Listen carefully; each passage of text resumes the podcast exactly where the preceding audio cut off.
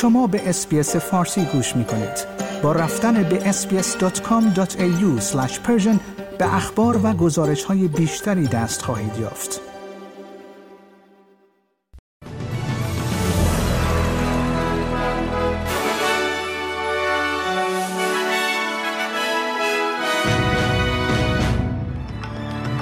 مهمترین عناوین خبری امروز بیش از 100 نفر در غزه در حال گرفتن غذا کشته شدند. مراسم بزرگداشت برای جسی برد و لوک دیویس برگزار شد و آمریکا می‌گوید انتخابات در ایران آزاد و منصفانه نیست.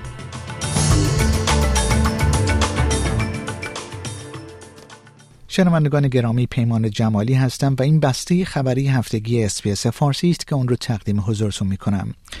ارتش اسرائیل انجام حمله در شمال غزه را که منجر به کشته شدن بیش از 100 فلسطینی در جریان ارسال کمک شد رد کرده است.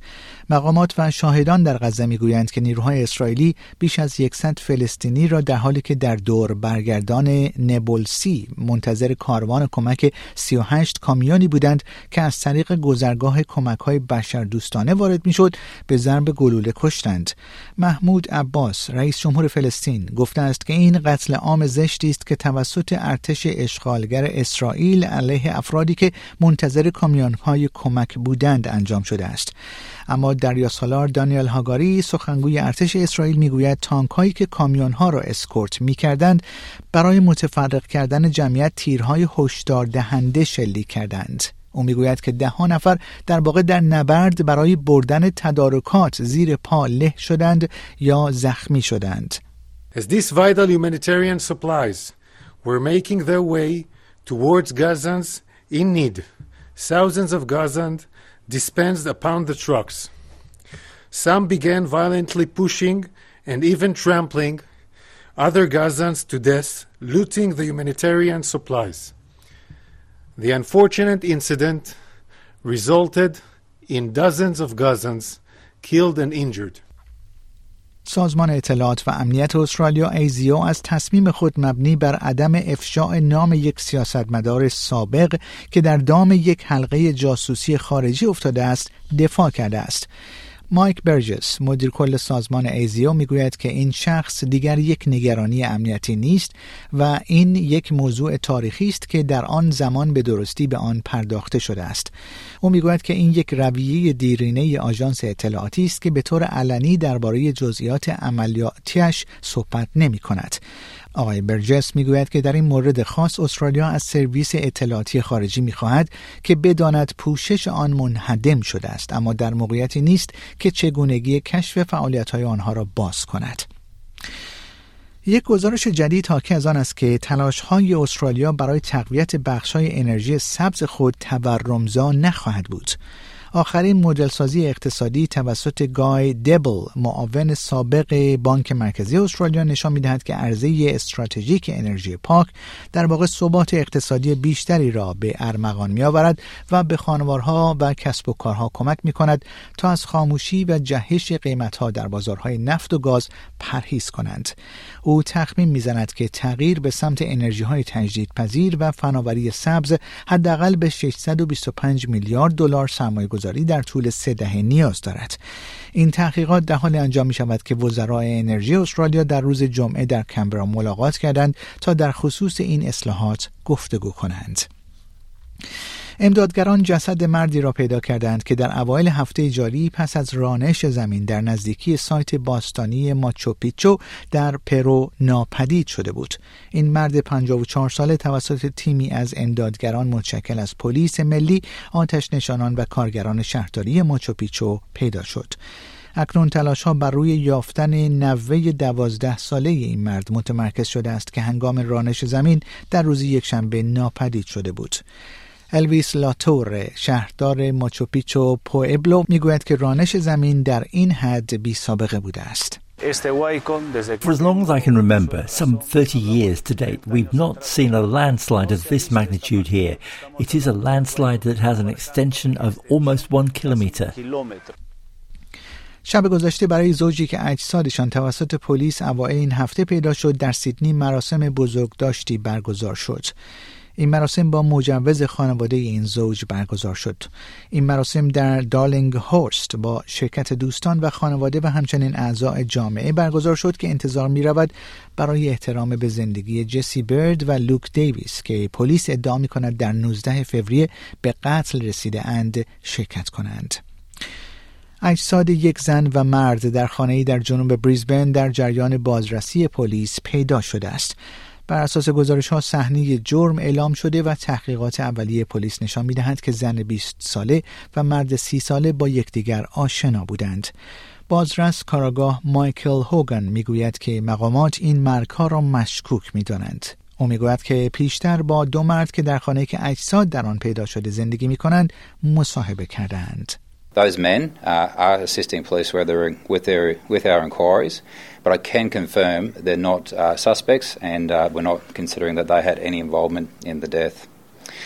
Um, I can also confirm that we're not looking for any other person that may be involved in this incident. 90 درصد یا بیشتر از کارفرمایان در بخش خدمات معادن، برق، آب و پسماند و صنایع خدمات ملی و بیمه دارای شکاف جنسیتی هستند که به نفع مردان است.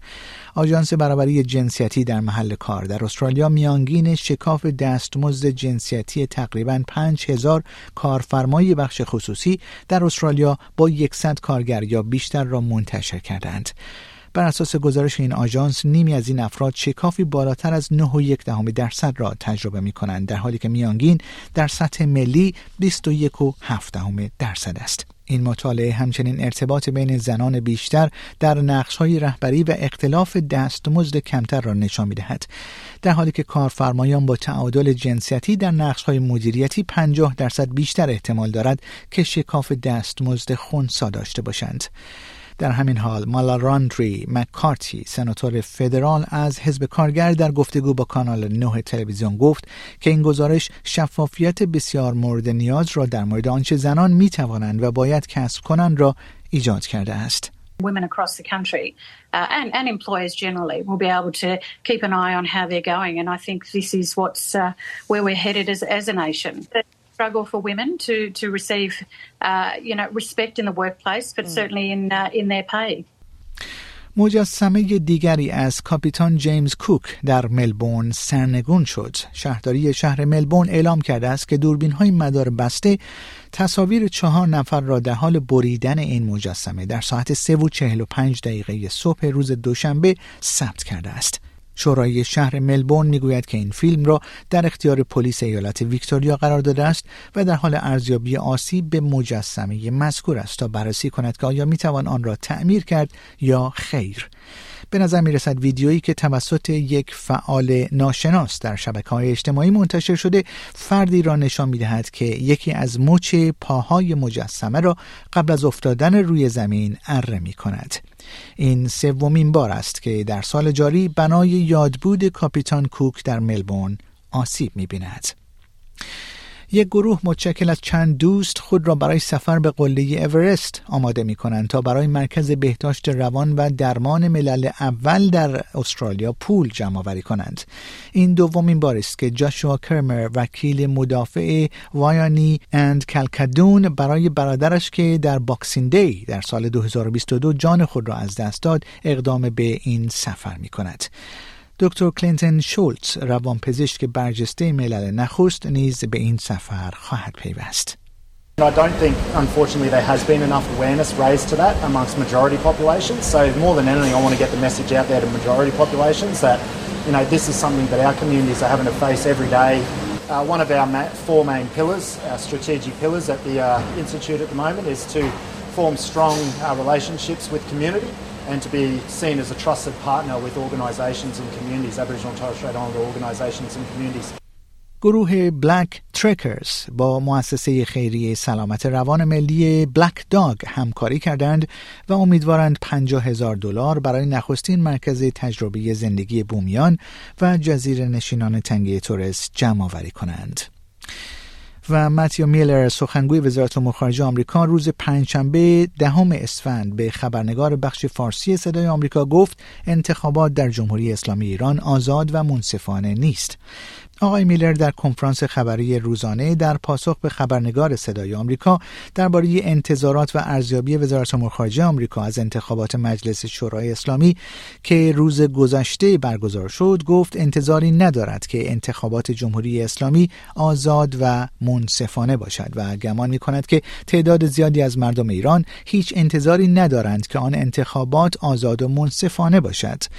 مخالفان در ایران می‌گویند شورای نگهبان چهره های سیاسی منتقد و مخالفان را رد صلاحیت می کند و در عمل فقط به اصولگرایان و طرفداران نظام اجازه حضور در رقابت انتخاباتی را می دهد و همه گروه های دیگر را که به دنبال راه حل های دیگر هستند حذف می کند.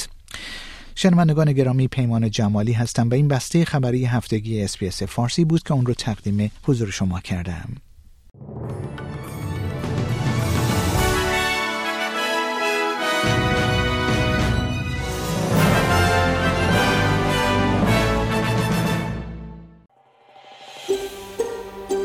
آیا می خواهید به مطالب بیشتری مانند این گزارش گوش کنید؟